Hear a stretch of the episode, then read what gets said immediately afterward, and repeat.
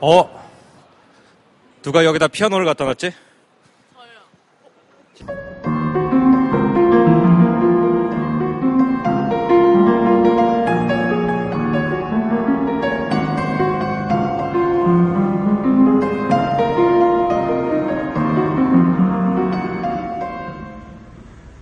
역시 안 됩니다.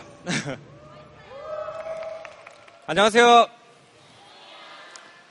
여러분 요즘 뉴스 키면은 참 찹찹하고 우울한 뉴스가 많이 나오죠.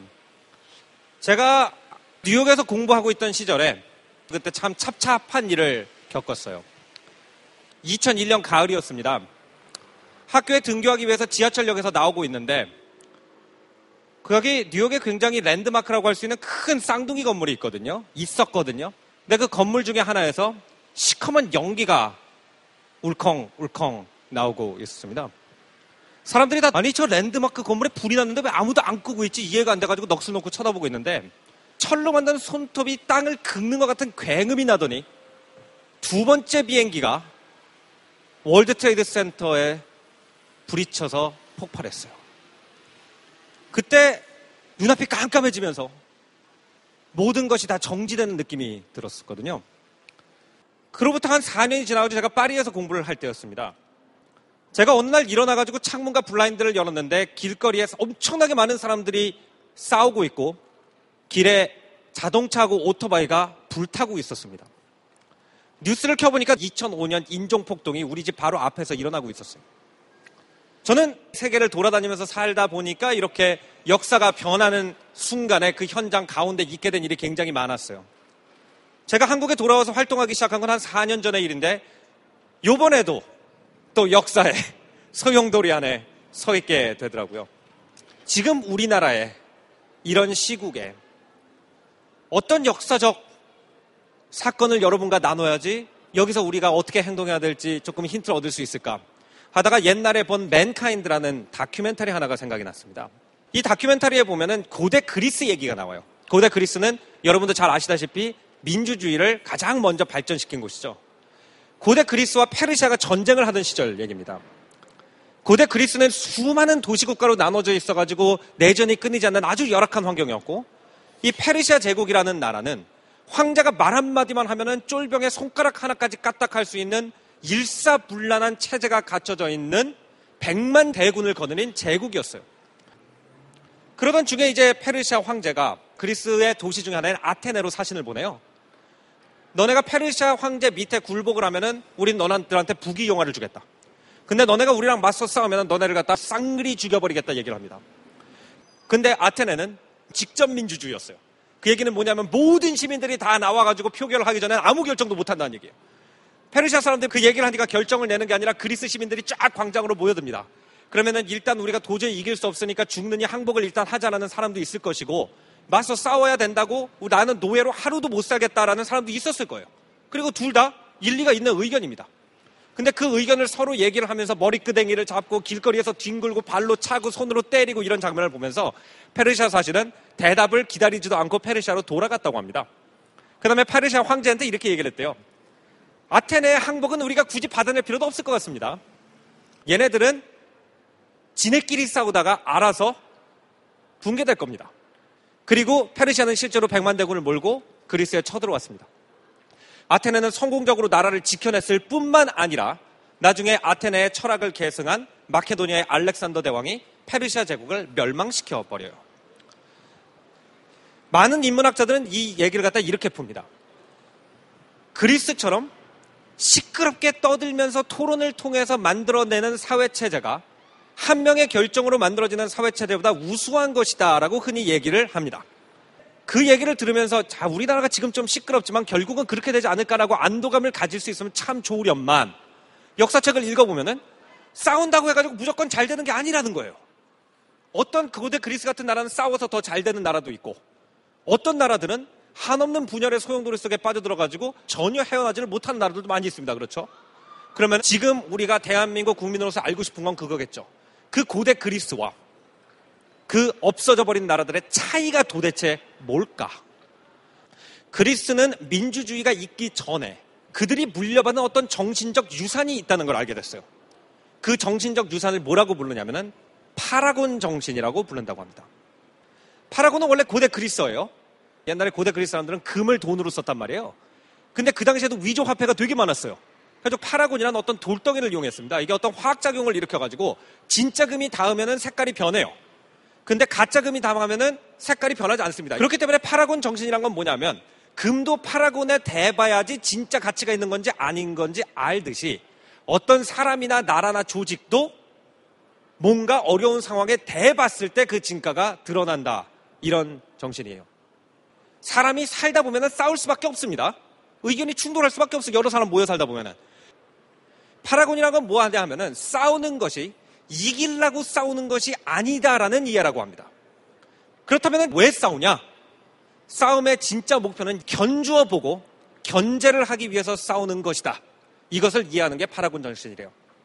제가 대학교 1학년 때 펜싱을 배우러 다녔었습니다. 근데 제가 펜싱을 배우기 시작한 이유는 사실 저는 역사책을 너무 좋아하기 때문에 18세기에 왜 그러면 그 가발 쓰고 이렇게 칼 가지고 있는 사람들 막 이런 이런 거 영화에서 보고 나도 저것 좀 해보고 싶다. 그래서 18세기, 19세기의 펜싱 스타일을 아직도 가르치고 있는 머리가 허연 스승님을 찾아갔어요. 이 펜싱이라는 스포츠가 근데 굉장히 어려운 게 있습니다. 어려운 게 뭐냐면은 채점이 굉장히 어려운 스포츠예요. 여러분 펜싱 중계 보면은 삐 소리 날 때까지 도대체 누가 누굴 찔렀는지 잘 안 보입니다. 그래서 우리가 여러 가지 전자장비를 갖다 몸에 연결해서 누가 득점을 하고 누가 실점을 했는지 잘 보이게 만들어요. 그런데 이 펜싱 선생님은 절대로 전자 scoring 장비를 사용하지 못하게 했습니다. 그것이 펜싱의 정신에 부합하지 않는다고 얘기를 했어요. 그러면 제가 그렇게 얘기를 했습니다. 어떻게 그러면 점수를 매깁니까?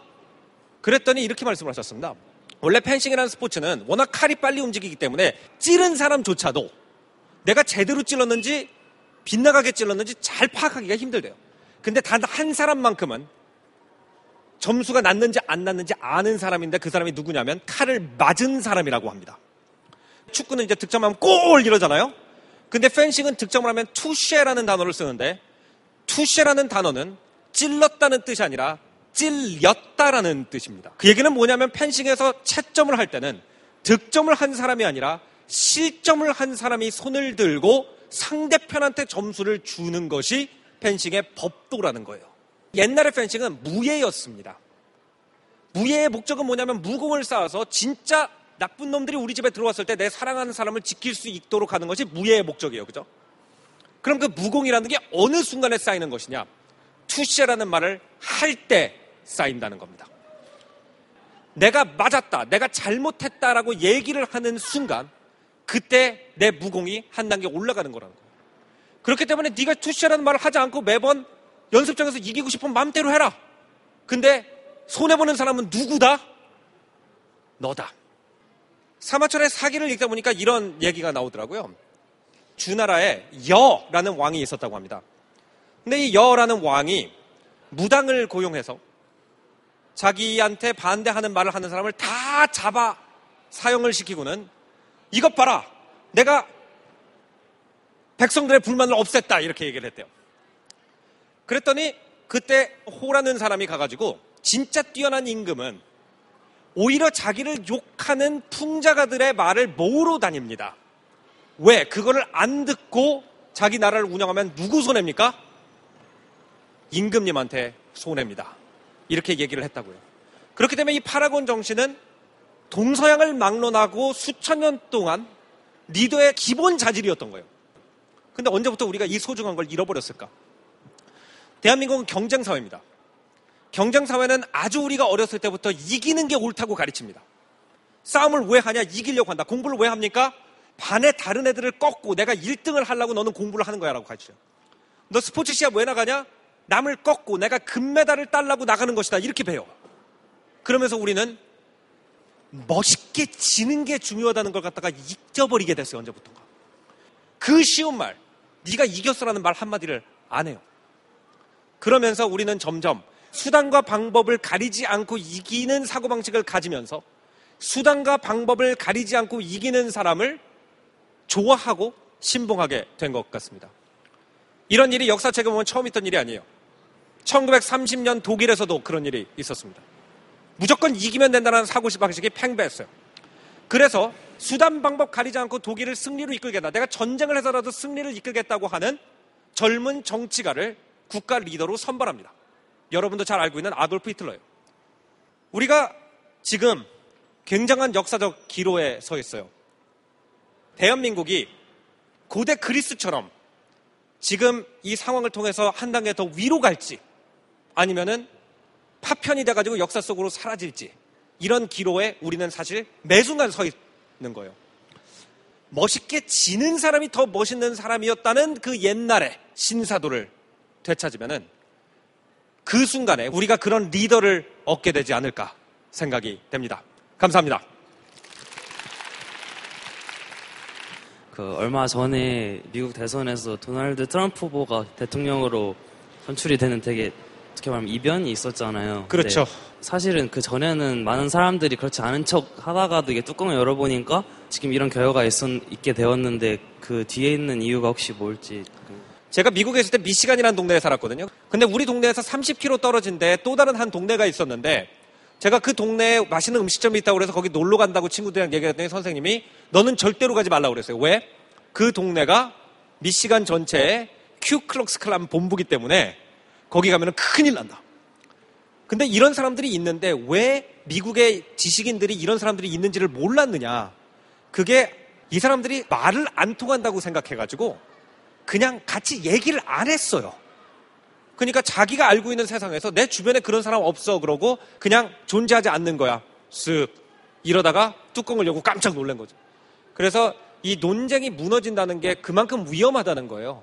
우리가 논쟁을 하지 않으면은 당연히 남도 내 생각이랑 똑같겠지라고 생각을 하면서 점점점 우리 사고의 칼날이 녹슬게 되기 때문에 논쟁이 결국 커뮤니티를 또 개인을 강하게 만든다라고 얘기하는 이유가 계속 나와 정말 다르게 생각하는 사람이 있구나라는 경각심을 가지는 방법 중에 하나가 그 방법이기 때문이다. 현재 우리나라 상황이 사실 어, 많이 힘든데 이 상황에서 정말 해답이 될 수 있는 역사적인 사례 같은 거를 하나만 더 말씀해 주실 수 있을까? 어, 슈테판 치바이그라는 독일 소설가가 있습니다. 이분이 이제 2차 세계대전이 끝날 무렵쯤 해서 19세기의 세계와 2차 대전이 진행되고 있는 세계를 비교해가지고 쓴 어제의 세계라는 굉장히 두꺼운 책이 있어요. 근데 그 책을 보면 굉장히 섬뜩한 게 뭐냐면은 1차 대전이 터지기 전의 상황과 지금 동아시아에서 우리 주변에서 일어나고 있는 상황이 너무너무너무 비슷해요. 또 1930년대 2차 대전 직전의 얘기를 읽어도 지금이랑 너무너무너무 비슷해요. 남을 통해서 나를 볼 때 내가 더 잘 보인다고 저는 생각하거든요. 그 당시에 독일이라든지 이런 전범 국가가 된 나라들의 유권자들이 했던 행동이라든지 그 당시 사람들의 잘못된 편협한 사고방식을 갖다가 보면서 야, 우리는 저러지 말아야지 라는 생각을 좀 더 했으면 좋겠어요. 그래서 대한민국의 여러분 같은 청년들이 1차 대전과 2차 대전 직전의 유럽 상황이 어땠는지 한번 읽어보세요. 야, 우리는 저 길로 가면 절대로 안 되겠다. 이런 다짐을 하게 됩니다. 오늘 자리 마치겠습니다. 감사합니다. 감사합니다.